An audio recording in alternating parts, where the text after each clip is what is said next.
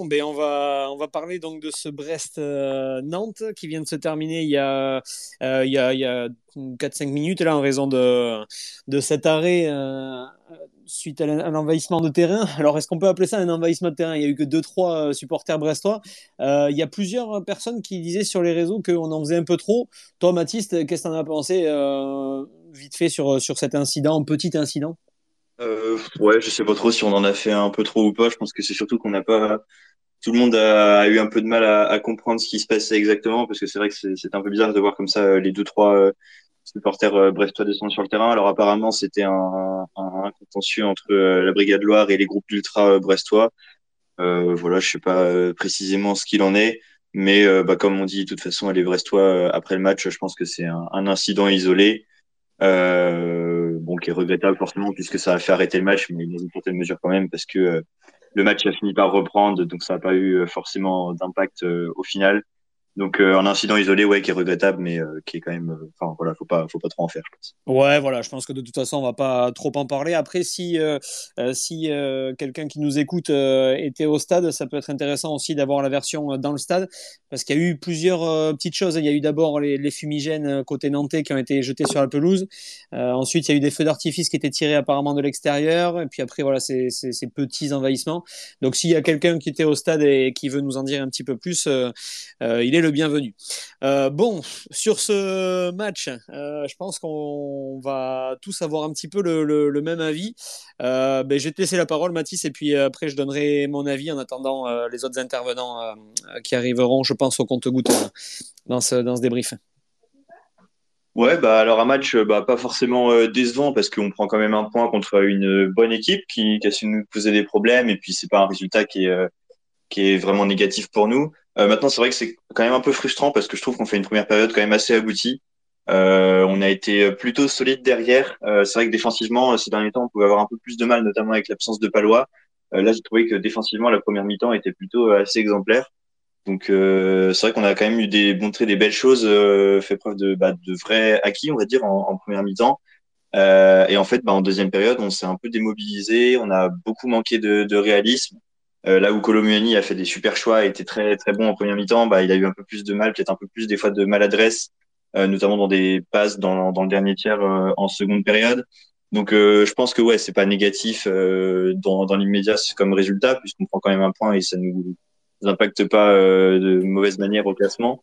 Mais on peut quand même être un peu frustré parce qu'il y avait quand même mieux à faire euh, sur ce match. Après, le résultat est logique. Hein. Brest a aussi euh, joué plutôt bien joué. Ils ont, ils ont fait une, une, bonne prestation. Donc, je pense que c'est un résultat logique, mais on peut quand même avoir quelques, quelques regrets à ce niveau-là. On peut avoir aussi des regrets quand on voit que du coup Lille a, a fait match nul aussi à Angers. Euh, ça, nous ça nous aurait permis un petit peu de, de se détacher de, de, ces équipes-là avec qui on lutte depuis un petit moment, euh, notamment euh, Lille, Lens. Euh, et bon, Monaco a gagné aussi, donc Monaco voilà, confirme qu'ils ont vraiment des ambitions dans, cette fin de championnat. D'ailleurs, tiens, puisque je parle de Lens, je vais saluer MSV Foot qui nous suit et qui suit le, RC Lens et le FC Nantes. et voilà, si tu veux intervenir, il n'y a, a, pas de souci, bien évidemment. alors, pour reparler de de ce match, ben voilà, je, vais rejoindre un peu ton avis. Euh, tu l'as dit, le mot c'est frustrant, je trouve, et je l'ai vu euh, de la part de, plusieurs supporters nantais euh, sur les réseaux. c'est vraiment de la frustration qu'on ressent parce que on se dit, putain, on fait une première mi-temps qui est plutôt pas trop mal, qui est plutôt abouti. Et, puis la deuxième mi-temps est, pas loin d'être catastrophique. Alors je vais pas dire catastrophique non plus, je vais pas employer les termes, mais je, m'attendais à, mieux. Et ce qui est très amusant entre guillemets, c'est que hum, il y avait beaucoup de vent. Alors je sais pas si euh, les gens qui étaient là-bas l'ont ressenti aussi comme ça, mais il y avait l'air d'avoir énormément de vent. Euh, et l'équipe qui a joué euh, contre le vent a fait une meilleure période. la première mi-temps était plus nantaise, la deuxième était plus brestoise, et donc ça, ça a été à l'avantage de l'équipe qui avait le, vent euh, contre. Donc j'ai trouvé ça assez surprenant parce qu'en général c'est plus l'inverse. Et d'ailleurs c'est ce que j'ai mis moi sur, euh, sur les réseaux. Je m'attendais à une bonne deuxième mi-temps du FC Nantes parce qu'avec la fatigue, je m'attendais justement à avoir le, vent dans le dos et donc du coup à être un peu plus, euh, un, peu plus prêt physiquement et un peu plus abouti, un match abouti de notre part. Et puis ça n'a pas été le cas. Ouais. Donc j'ai trouvé, j'ai trouvé très frustrant cette, de, cette deuxième mi-temps. concernant les, tops et les flops, est-ce que que tu arriverais à dégager toi trois tops et trois flops ou à défaut de trois peut-être un ou deux? Ouais, c'est vrai que c'est un peu compliqué parce que du coup ça a un peu été tout l'un ou tout l'autre selon qu'on se réfère à la première ou à la deuxième mi-temps. Euh, bon, les joueurs qui ont été très bons globalement, euh, je pense qu'on est obligé de mentionner Quentin Merlin. Euh, il a encore montré toute sa qualité de centre bah, sur le but, parce que c'est lui qui amène le, but de Ludovic Blas et de manière générale, il a quand même réalisé un, match plutôt très propre, donc surtout en, première période. J'aurais été tenté de mettre Colomuani, mais comme je t'ai dit, j'ai trouvé qu'il avait fait quelques mauvais choix en seconde période. bon, il fait pas un mauvais match, mais quelques mauvais choix qui peut-être nous, nous coûtent un petit manque de réalisme. Euh, Ludovic Blas a été plutôt très bon. J'ai trouvé pas mal de, justesse technique. Euh, il, a, il a fait ce qu'il fallait. Donc, euh, ouais, je mettrais Blas, Merlin. et puis après, bah, peut-être la perche, Chirivella, Cyprien. Bon, c'est pareil. Hein. De toute façon, il n'y a aucun de, ces, de tous ces joueurs qui a vraiment fait un match dont on est sûr que c'est une, une masterclass, on va dire. Mais il y a quelques, voilà, ça fait partie des joueurs qui ont été plutôt moyens plus. Donc euh, Chirivella et Cyprien, j'ai trouvé plutôt intéressant. C'est peut-être une légère progression par rapport à ce qu'il montre d'habitude. J'ai trouvé qu'il avait été un peu plus intéressant qu'habituellement. Euh, voilà, après les flops, euh, c'est vrai que l'entrée de Khalifa Koulibaly euh, n'a absolument rien apporté, mais bon, on s'en serait presque douté. Voilà, Moses Simon qui n'a peut-être pas non plus réalisé euh, le, le, meilleur match. Euh, après un troisième flop, je sais pas trop. C'est vrai que le, la, la, performance de Nantes est frustrante certes, mais elle n'est pas catastrophique. Et il y a aucun joueur qui, qui, a été vraiment très en dessous du lot, comme il y a aucun joueur qui a été au-dessous du, au du lot. Je pense que c'est une, une copie collective assez assez moyenne globalement. Ouais. Mais c'est vrai que ouais, sur les, les top et flop, on va être assez d'accord. Euh, moi, dans les tops, effectivement, je vais, je vais mettre Quentin Merlin loin devant parce que je trouve qu'il de, de, de notre côté, ça a été le meilleur. Euh, et il, progresse, il, progresse vraiment de, de, match en match, c'est incroyable. Et alors, je sais plus euh, qui, je sais qu'il y a un supporter nantais qui a mis sur les réseaux, qui a, qui, a, posé la question, il a dit que ça, ça fait combien de temps qu'on n'a pas eu un, un, joueur capable de mettre d'aussi bons centres au FC Nantes C'est vrai que ça fait un petit moment qu'on l'a pas vu. Ouais. Et, et, donc ça fait du bien de voir en plus que c'est un, un, jeune, un vrai Nantais là pour le coup, né à Nantes, formé à Nantes, qui, qui, qui resigne même à Nantes donc ça fait du bien de, de, de l'avoir. Et donc je vais le mettre en top et largement en top, même euh, voilà, dans, dans, le loin devant en premier. Alors on t'entend plus du tout. Je sais pas si c'est ah. euh, un problème de, de, connexion, si tu m'entends. Ouais, alors moi je t'entends. Est-ce que là c'est mieux ou pas? Alors je sais pas si tu m'entends. Peut-être si quelqu'un peut dire s'il si, entend Emeric, je sais pas. Ah oui, ouais. c'est bon, c'est revenu. Ouais, ouais c'est revenu, c'est bon? Ouais, ouais, ouais, c'est bon. Ok, super. Euh, donc voilà, donc ouais, je disais euh, Quentin Merlin loin devant. Et, et ensuite, euh, en top, euh, en top, je vais quand même mettre Alban Lafont, même si euh, ça n'a pas été le match le, le, plus, comment dire, le plus compliqué peut-être pour lui à jouer. N'empêche que quand il a eu des, des petites choses à faire, ben, il, a, il a été là sur quelques ouais, frappes. Il a, voilà, il a détourné de, de bons ballons, il a, il a boxé des ballons. J'ai trouvé assez intéressant, encore une fois. Euh, et puis dans les flops, euh, là où je vais te rejoindre, ouais, c'est pour Khalifa Koulibaly. Moi, alors, je vais faire un, entre guillemets un petit coup de gueule, mais moi, ça y est, j'en ai marre. Quoi. Le, on, on, on, je crois qu'il est en fin de contrat, euh, si je ne m'abuse, en fin de saison. Ouais, voilà, donc moi, je ne vois pas l'intérêt de continuer à le faire rentrer comme ça sur des matchs. Je vois pas l'intérêt non plus de, de, de, de, le faire jouer, sachant qu'il n'apporte jamais rien. Le seul la seule qualité qu'il pourrait vraiment avoir, euh, c'est son jeu de tête, mais même là, euh, il n'est il est pas efficace. Quoi. Donc, euh, c'est-à-dire que même quand. Contre, on a vu contre Clermont que c'est ce qu'Omboiré a tenté de parier sur ce jeu de tête-là, mais en fait, même là, ça n'a rien donné.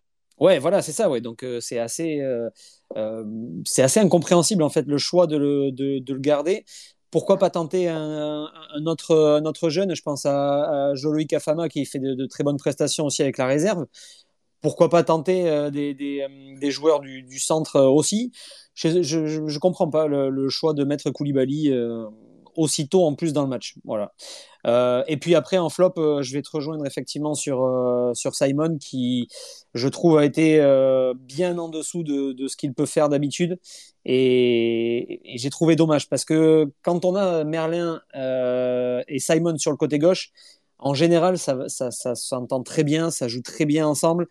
Et là, j'ai trouvé du coup que c'était un peu, un peu en dessous par rapport à d'habitude. Et ouais, donc voilà, j'ai trouvé un peu frustrant là encore. Euh, sur sur les, prestations de Johan Hamel, alors on en parlait euh, dans l'avant-match. Je parlais de justement de Johan Hamel qui était euh, dans les statistiques, dans les statistiques en tout cas, qui qui est l'arbitre qui sanctionne le plus le FC Nantes. Et, et et Brest est la deuxième équipe qui comment dire qui, qui est le plus avantagée entre guillemets. Alors avantagée, c'est pas le mot, hein, mais en gros les, les, équipes qui jouent contre Brest sont plus souvent pénalisées par Johan Hamel que d'autres arbitres. Est-ce que ça s'est ressenti ou tu as trouvé qu'il a fait un bon match? Est-ce qu'on peut dire que l'arbitrage a été mauvais sur ce match-là ou pas? Non, non, je pense pas. C'est pas forcément le type de match où on peut euh, rabattre euh, n'importe quelle faute sur l'arbitre. Non, je pense bah il y a peut-être un, une phase, un, peu litigieuse euh, à la fin du match. c'est peut-être autour de la 75-80e, bon, un peu après la 90e minute. peut-être ouais, un penalty qui aurait pu être accordé à Nantes. Euh, je crois que c'est Jubbles qui est, qui est bousculé dans la surface. Ouais, sur Jubbles. Ouais. Euh, j'ai pas revu les images, j'ai pas revu de ralenti. Euh, je pense que c'est pas si flagrant que ça. À mon avis, ça se discute. Maintenant, à part ça, euh, je vois pas vraiment où est-ce que cet arbitre-là a pu nous désavantager autrement dans le match, ou en tout cas, ou même si c'était désavantager euh, Brest dans l'autre sens. Je trouve que ça a été un match euh, plutôt plutôt bien arbitré. Il a, il a plutôt bien géré le, le, petit le petit fait de jeu, euh, bah, qui n'en est même pas un, mais avec, euh, avec les supporters en, début de seconde période. Donc, euh, non, je pense que l'arbitrage a été à, peu près correct sur, sur cette rencontre-là. Ouais. sur le, le, alors il y a, y, a, y a, pas faute hein, sur Colomoni, ça je pense qu'on est d'accord sur le, le, moment où il glisse dans la surface de réparation. Ouais, voilà, là il y a clairement rien du tout. Par contre, apparemment, les joueurs nantais se seraient rapprochés de Joan Amel et c'est le moment où Castelletto prend un carton jaune d'ailleurs, parce qu'il y aurait une main de, de, de euh, Stade Brestois, dans la surface. Et, Amazon Prime, du coup, n'a pas montré euh, ces images-là. On remontré plusieurs fois la glissade de, de mais apparemment, les Nantais ont demandé une main d'Erel. Alors, moi, personnellement, j'ai rien vu. Je sais pas si tu as vu quelque chose, euh, Mathis. Ouais, bah non, non, non, non plus. Bah, de toute façon, j'étais sur Amazon Prime, euh, pareil, donc euh, ouais. j'ai pas du tout noté ça. Ok, si, si un, des, euh, si un, des, auditeurs là, peut nous dire hein, s'il a vu quelque chose, euh, on est preneur, mais euh, c'est vrai que sur les, ralentis, en tout cas de Prime Vidéo, on n'a pas eu l'occasion de, de voir quoi que ce soit. Euh, bah, écoute, ouais, je te rejoins assez sur l'arbitrage. On, voilà, on pas, on va pas épiloguer dessus. Ça a été plutôt bien arbitré, ou en tout cas, ça n'a pas été mal arbitré. Euh, après, sur le, on en parlait en fait dans l'avant-match. Euh, on disait que l'équipe justement de Brest était capable de nous poser des problèmes. Euh, je trouve que tactiquement, par contre, ça a été un match assez, euh, euh assez mauvais de la part des deux équipes. Il y avait des, euh, il y avait des, largesses au milieu de terrain qui étaient assez flagrantes. Euh, T'as ressenti ça aussi un petit peu au milieu de terrain ce... Enfin, ça s'est pas joué au milieu de terrain en fait ce match. Ça s'est joué dans les deux surfaces, mais pas au milieu de terrain, contrairement à d'autres matchs. Ouais, ouais, ouais, c'est vrai. Bah, déjà, ce qu'il faut noter, je pense que c'est que c'était un match quand même assez ouvert par rapport à, ce qu'on a pu voir ces dernières semaines. Euh, il y a eu quand même pas mal d'occasions. On était aussi avec euh, contre une équipe de Brest qui est assez joueuse euh, naturellement. Donc effectivement, c'est un match où les deux équipes n'ont pas été très rigoureuses, très très sérieuses, très appliquées tactiquement. Même si j'ai trouvé qu'en première période, bah, c'est ce que je disais tout à l'heure, notamment par rapport à, à l'aspect défensif. La première période au niveau tactique et collectif de Nantes sur les phases sans ballon, donc défensivement, est plutôt cohérente. maintenant, c'est vrai que ouais, globalement, on a ils auraient pu sûrement mettre plus de sérieux, plus d'application au, niveau tactique. C'est aussi peut-être ça qui aurait pu permettre de faire plus de différence en seconde période, des transitions qui auraient pu être sûrement mieux menées euh, du côté de Nantes. Et euh, effectivement, on n'a pas un match assez ouvert où les équipes se sont procurées des occasions, où le ballon euh, circulait pas mal, mais peut-être moins de phases où on a vraiment senti qu'une des deux équipes maîtrisait son ballon, savait ce qu'il fallait faire avec. Donc peut-être ouais, peut-être un peu de un peu de déchets, plus en tout cas deux équipes qui ont été un peu euh, parfois brouillonnes dans, dans leur jeu, euh, dans leur euh, dans leur tactique. Donc donc voilà, mais c'est vrai que c'est aussi peut-être un, des points où on peut se dire que c'est un peu frustrant pour pour Nantes ce résultat-là. Ouais, mais je suis, oui, je suis, je suis d'accord avec toi. C'est vrai que ça, ça s'est joué. C'était très ouvert par rapport au match précédent, hein, en tout cas pour le FC Nantes. Euh, sur le rôle des pistons aussi, alors Quentin Merlin était très bon. J'ai trouvé Corchia, pareil, pas suffisamment euh, investi sur son couloir droit. Euh, Peut-être que Fabio aurait fait plus de différence. Ouais, je sais pas. Moi, j'ai toujours un peu de mal à avoir euh, pleinement confiance en Fabio parce qu'on sait que c'est un joueur qui peut être, euh, qui peut faire parfois des, vraies belles choses, mais il a quand même tendance à être trop irrégulier, que ce soit sur plusieurs matchs ou simplement sur 90 minutes. Euh, ouais, j'aurais peut-être quand même plus. et puis, offensivement, c'est peut-être que c'est vrai que peut-être que, Fabio a un, un, profil de joueur où il se donne plus, il va plus au duel. Il avait été plutôt correct défensivement dans les duels. Il avait permis aussi, il avait contribué à ce bon pressing de la semaine dernière à, Clermont. Euh, après, c'est vrai qu'à choisir entre Corchia et Fabio, je sais pas s'il y en a vraiment un des deux qui se distingue plus. Maintenant, effectivement, euh, bon, Corchia a peut-être pas apporté suffisamment, euh, mais je trouve qu'il a quand même fait euh, une prestation à peu près correcte. Enfin, en tout cas, pas de là à le mettre dans, des flops de, de cette équipe FC Nantes. Donc euh, effectivement, peut-être qu'on peut se poser la question est-ce que Fabio aurait pas euh, représenté une meilleure solution sur ce match-là? Maintenant, je pense qu'il est quand même moins fiable que Corchia, notamment au niveau physique. Euh, même si parfois il peut apporter plus sur quelques phases de jeu, il est quand même moins fiable. Donc je pense que c'était pas une si mauvaise idée que ça de, faire confiance à Corchia sur cette rencontre. Ouais. Euh, sur la fin du match aussi, on a vu euh, l'entrée de Lohan Doucet, euh, qui est milieu de terrain. Alors, c'est pareil, je trouve dommage, parce que là, il est entré pour deux minutes, juste pour, comme on dit vulgairement, pour toucher la prime de match et, ressortir. C'est dommage de ne pas le voir un peu plus parce que c'est un joueur, pour l'avoir vu moi jouer plusieurs fois avec la réserve, c'est un joueur qui peut vraiment apporter au milieu de terrain, qui a un gabarit assez, assez imposant et qui a une tendance à être un peu plus défensif, un peu plus défensif que notamment que Cyprien. Euh, alors après, ça va pas être le même rôle que, que qui va plus avoir un, rôle de box to box comme on dit, hein, qui, est capable d'aller jouer devant comme de revenir derrière. Doucet est quand même beaucoup plus défensif. Je pense qu'avec Thierry Vela, ça peut être un, bon duo aussi, euh, à défaut d'avoir par exemple Moutoussami. Euh, Qu'est-ce que tu en penses de, de Doucet tu, tu, tu, le connais un petit peu? Tu euh, aimerais le voir un peu plus? Alors, euh, ouais, pourquoi pas C'est vrai que c'est intéressant ce que tu dis. Moi, c'est un joueur dont je connais très très peu le profil, euh, parce que tout simplement, je ne l'ai pas beaucoup vu jouer jusque-là. Alors après, bon, déjà, certes, c'est un peu frustrant euh, encore de, de voir euh, Antoine Comboiré nous donner sur un match comme ça que euh, 1 minute 30, 2 minutes à, à un jeune. Ouais. Maintenant, voilà, ça permet de commencer à, à, leur donner leur chance. On a vu que ça avait très bien marché avec Quentin Merlin sur la première partie de saison. C'est vrai que par rapport à ce que tu dis, donc comme je t'ai dit, c'est moi c'est un profil que je connais pas vraiment. Peut-être que ça peut être intéressant parce qu'on sait qu'aux côtés de Pedro Chirivella, on a un Willan Cyprien, un Moutoussami qui sont pas tout le temps euh, vraiment convaincants. Euh, donc pourquoi pas tester des alternatives. Et je pense que ça peut dépendre aussi du rôle de Giroto. Et euh, ce sera quelque chose qui sera à vérifier. Bon alors là, il faut faire un peu de un peu de mécanique, mais quand Palois va revenir, est-ce que Giroto va remonter au milieu et reformer un duo avec Pedro Chirivella qui a plutôt bien marché sur les fois où il a été testé et on va garder une défense à trois avec euh, Palois, Castelletto et Apia Ou alors est-ce que Apia va retourner sur le banc? On aura une défense à trois avec Castelletto, Giroto, euh, Palois.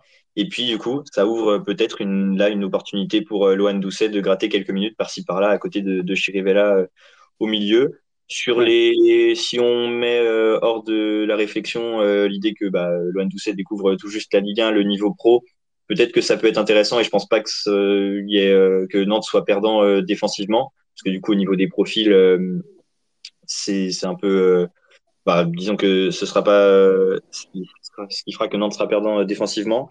Donc voilà, je pense que selon ce qui sera choisi en fonction du cas d'Apia, euh, au retour de blessure de Palois, selon euh, la manière dont s'organisera la défense, ça peut être intéressant euh, de voir comment si Lohan Doucet peut, peut, avoir quelques, quelques minutes en plus. Ouais.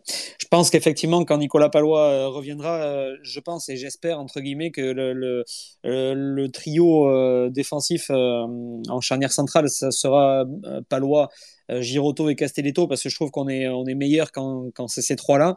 Après, moi, bon, voilà, maintenant, ceux qui écoutent depuis, depuis des semaines le, Space commencent à, le savoir, mais moi, Giroto, c'est un de mes joueurs préférés de cet effectif. je trouve qu'il est très sous-coté. On n'en parle pas trop dans les médias et tout ça, et tant mieux qu'on voilà, qu'on n'en parle pas trop parce que moi j'aimerais bien qu'il qu qu euh, re-signe. Alors apparemment, si je dis ça, c'est justement parce que euh, on voit que c'est un peu compliqué hein, pour, euh, pour euh, les négociations entre Giroto et le FC Nantes. Contrairement aux négociations avec Thierry Vella qui avancent plutôt bien, euh, il y a une info qui a été donnée euh, et qui a été relayée par David Filippo d'ailleurs euh, en disant que le, les négociations avancent très très bien pour Thierry Vella. Thierry Vella a confirmé aussi son envie de rester au FC Nantes, donc peut-être que dans les prochains jours on n'est pas à l'abri d'une bonne surprise concernant Thierry Vella mais ça risque d'être un peu moins le cas pour Giroto. Après, pour en revenir à Lohan Doucet, effectivement, il a un profil un peu similaire à Giroto, enfin plus à Giroto en tout cas qu'à Moutoussami ou à, Cyprien. donc sur des matchs comme ça où il faut, jouer la carte un petit peu, un défensive, pourquoi pas tester Loan Doucet euh, et, et, laisser Cyprien, voilà, quand il faut jouer un peu plus haut ou aller, ou aller donner des bons ballons. Euh, Doucet est plus dans un rôle de récupérateur en fait que de distributeur de, de ballons. Euh, ça, en, plus de toute façon, Chirivella, je crois qu'il a mis tout le monde d'accord cette année au FC Nantes euh, sur, son, sur, son jeu, sur, son jeu au pied. Euh, voilà, donc après, ouais, avoir effectivement ce, ce, trio défensif au retour de Palois, mais, mais je vois bien quand même Giroto, Castelletto et, et Palois qui sécurisent quand même depuis le début de la saison bien le, la défense. Ouais. Euh, tiens, on va. Alors, je sais pas s'il va vouloir parler, mais on a Scott, un supporter de la Saint-Etienne, qui était venu dans, l'avant-match, euh, qui nous a dit qu'il aurait bien aimé que le FC Nantes gagne. Alors, malheureusement, ben, ça s'est pas passé. Euh, mais la Saint-Etienne va jouer contre, contre Brest le week-end prochain. Donc, il espérait justement qu'on gagne pour affaiblir un petit peu cette équipe brestoise. Ça n'a pas été le cas. J'espère qu'il n'est pas trop déçu. Si tu veux intervenir, n'hésite pas, ça sera avec plaisir également. Euh, euh, Mathis, pour, euh, pour continuer sur, sur le FC Nantes, là, clairement, Monaco a gagné, donc Monaco se détache. Monaco rattrape un petit peu aussi, enfin rattrape, en tout cas, va mettre la pression sur Strasbourg et sur Nice. nous, est-ce que clairement on, arrête de croire définitivement à, cette Europa League via le classement et on se concentre vraiment uniquement sur, le, sur la finale de Coupe de France? Ou est-ce que c'est pas encore fini et on peut espérer quelque chose par le championnat? Euh, alors là, je reprends le classement euh, sous les yeux. Je pense que bon, ça va quand même être compliqué euh, d'espérer quoi que ce soit par par le championnat. C'est ce qu'on avait déjà dit hein, sur les précédents les précédents space, mais en tout cas, je pense que si cette équipe-là du FC Nantes finit dans le top 10 sur cette saison, ça plus la finale de la Coupe de France, et s'il y a une victoire à la finale de la Coupe de France, ce sera encore 100 fois mieux. Mais en tout cas, s'il y a une première partie de tableau, ce sera déjà pas mal, parce que c'est vrai que on aurait pu, hein, il y a quelques semaines, par exemple, se dire que Strasbourg allait un peu décrocher, mais c'est absolument pas le cas. Euh, là, ils sont euh, encore euh, cinquième. Euh, c'est vrai qu'une équipe contre Monaco, en fait, ouais, c'est Strasbourg, Monaco et Lille, c'est ces trois équipes-là qui sont devant nous et qui vont sûrement nous, nous obstruer le passage un peu quand il s'agit de, de, parler d'Europe. Parce que Monaco et Lille, on l'a vu bah, quand on a joué, par exemple, notamment contre Lille, hein, il y a 15 jours ou 3 semaines plutôt. Euh, c'est quand même des équipes qui sont, je pense, une classe au-dessus, hein, qui ont quand même plus d'acquis collectifs, même si euh, Nantes euh, forcément n'a pas à rougir hein, et démontre des choses très honorables. Mais en tout cas, je pense que euh, Lille et Monaco, c'est des équipes qui ont, des. Alors je connais pas leur calendrier sur la fin de la saison. Est-ce que ça peut jouer? Je sais pas. Nantes va se déplacer à Lens et à Marseille, je crois. C'est peut-être des matchs qui vont nous poser un peu plus de problèmes. après, on a des réceptions qui peuvent, être intéressantes, notamment contre Angers, Bordeaux, Saint-Etienne.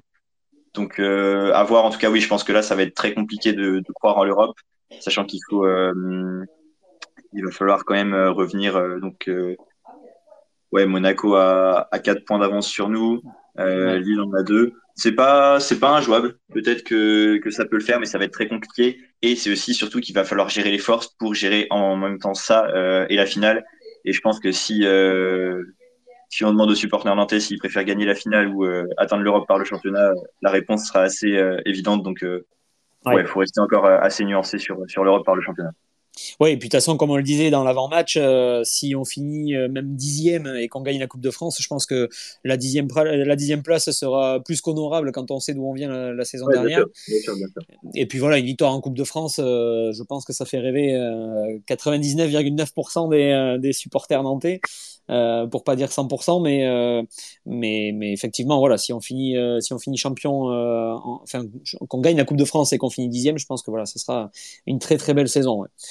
alors j'aimerais aussi avoir l'avis de certains auditeurs pour, pour les, les moins timides d'entre eux, mais ceux qui veulent prendre la parole, vous avez le micro en bas à gauche pour, pour nous dire ce que vous en pensez.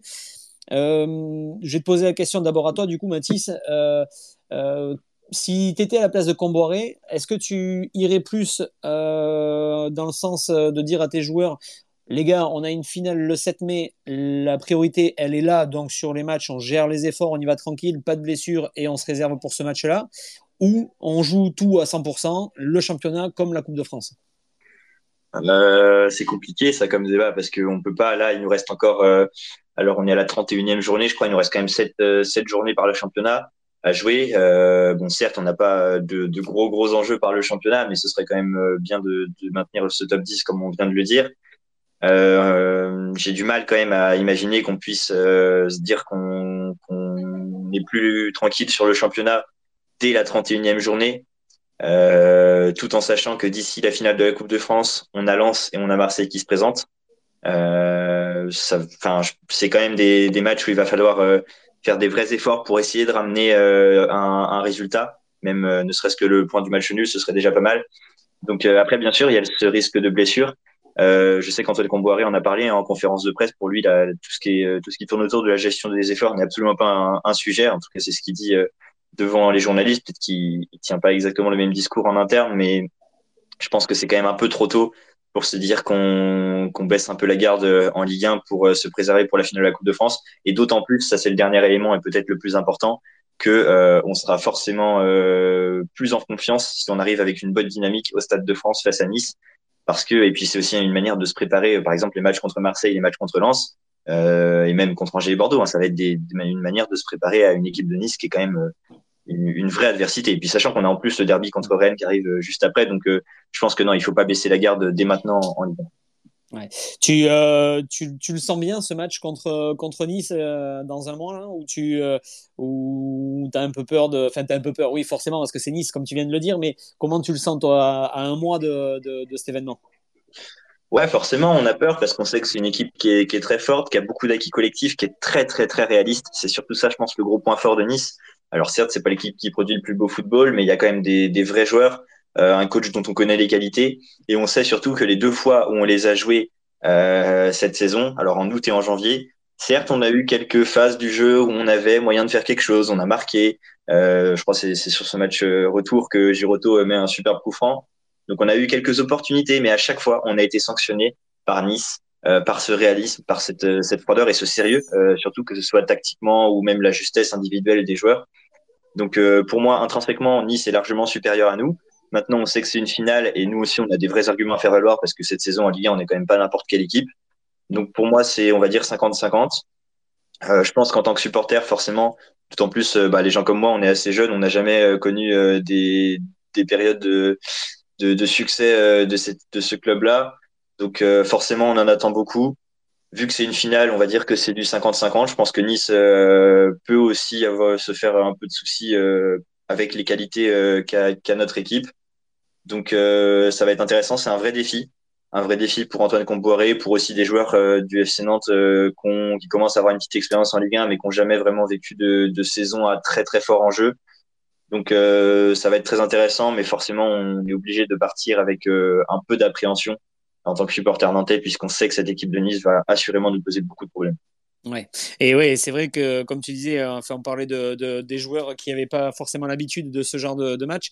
Euh, et ça, là encore, on peut, on peut louer le mérite à Antoine Comboiré hein, euh, d'avoir su sublimer ces joueurs-là, parce que l'année dernière, Ludovic Blas était un joueur moyen. Euh, Chirivella ne faisait pas l'unanimité, même avec certains entraîneurs dont je tairai le nom, parce que j'ai pas envie d'en reparler, mais il n'était pas souvent titulaire, voire même pas du tout. Euh, Quentin Merlin, bon, bah, on le voyait jamais, euh, on le voyait jamais. Et aujourd'hui, ces joueurs-là sont, et bon, Colomoni, bien sûr, euh, non plus, on n'en entendait pas parler. Et aujourd'hui, c'est des joueurs qui, euh, qui, font partie des, piliers euh, du FC Nantes. donc voilà, encore une fois, ben, chapeau à Antoine Camboiré pour, pour tout son travail avec le même effectif. Faut pas l'oublier que la saison dernière. c'est quand même assez, assez, assez bien pour lui pour, pour, et pour le FC Nantes. Euh, puisqu'on parle de, Nice et, de la finale de Coupe de France, je ne sais pas s'il y en a qui regardent le match hein, Lens-Nice, mais euh, je, pense que Nice euh, risque de gagner ce match parce qu'il y a déjà un carton rouge pour Lens et au niveau des actions, c'est très très chaud pour les Lensois. Donc je pense que Lens ne va pas, ne va pas nous passer devant après ce match. mais bon, on va, on va suivre ça. Bon, voilà, je pense qu'on a fait un petit peu le tour de, de ce match-là, en tout cas, de, de, de Brest-Nantes. Je pense que le mot qu'on peut retenir, c'est frustration, euh, parce que, voilà, encore une fois, il y avait largement la place et on n'a pas su euh, passer la seconde pour aller chercher ces, ces trois points-là. Euh, le prochain match, euh, le prochain match pour euh, le FC Nantes, il me semble que c'est contre Angers. Angers, ouais, c'est ça. Ouais, c'est ça, réception d'Angers. Bon, on en reparlera dans l'avant-match, mais là, clairement, l'objectif, c'est les trois points sur, ce match contre Angers. Ah ouais, bien sûr. Là, Angers, on sait que c'est une équipe qui est sur une, dynamique qui n'est absolument pas favorable. à l'inverse de Nantes, Nantes, c'est le, match ou jamais pour. c'est vrai que peut-être c'est ce qu'on pouvait attendre aussi de ce match-là à Brest. Alors, bien sûr, c'est frustrant, mais je pense que le résultat n'est quand même pas si négatif que ça. En tout cas, on pouvait attendre une victoire pour relancer une vraie dynamique après deux défaites euh, et puis euh, une victoire à Clermont. Il fallait relancer une dynamique. On n'a pas su le faire à 100%. Euh, c'est ce qui va devoir être fait là cette fois, par contre, vraiment sans faute contre Angers. On est à la Beaujoire. On sait qu'on est fort à la Beaujoire cette saison. On sait qu'on a des, des, vrais joueurs, des vrais acquis collectifs, une équipe qui marche très très bien, des automatismes aussi qui euh, commence à se créer et à, être en tout cas de plus en plus flagrant. Je pense à Quentin Merlin Colomuani, notamment, on l'a vu euh, cet après-midi. Mm. Donc euh, clairement, hein, comme tu l'as dit, victoire obligatoire contre Angers euh, le week-end prochain. Et, et, voilà, bah, tout simplement, pas de pitié. Il faut absolument qu'on enfonce encore un peu plus cette équipe d'Angers et surtout pour, pour nous pouvoir être encore compétitifs dans cette course au top 10 et préparer, encore une fois, on revient à ce même sujet-là, préparer cette finale. Oui, et si on peut démarrer les, le, match contre Angers, euh, comme euh, les, deux derniers, les deux dernières rencontres contre Angers. Euh, pour ceux qui s'en souviennent pas, on mène 2-0 au bout de 10 minutes de jeu. Je crois on mène déjà 2-0 et on, voilà, on, a, met une énorme pression sur Angers. Donc si on peut démarrer de la même façon, on va pas se gêner.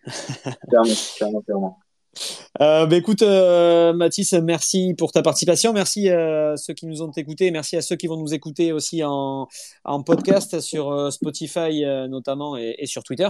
Et puis, euh, juste une petite dédicace aussi à Christo, le cofondateur des, des, Ch'tis Canaries, parce qu'il avait donné le bon prono. Il avait pronostiqué un but partout pour ce match-là. Donc, bravo à lui. Et, et, et, voilà, on, va, on verra s'il a le bon résultat pour, pour Angers. Euh, merci Mathis, merci euh, à tous d'avoir écouté et puis on se retrouve la semaine prochaine pour euh, la réception d'Angers. Ouais, bah merci à tous et merci à toi Eric, salut, à bientôt. Salut, salut Mathis et bonne soirée à tous. Ciao.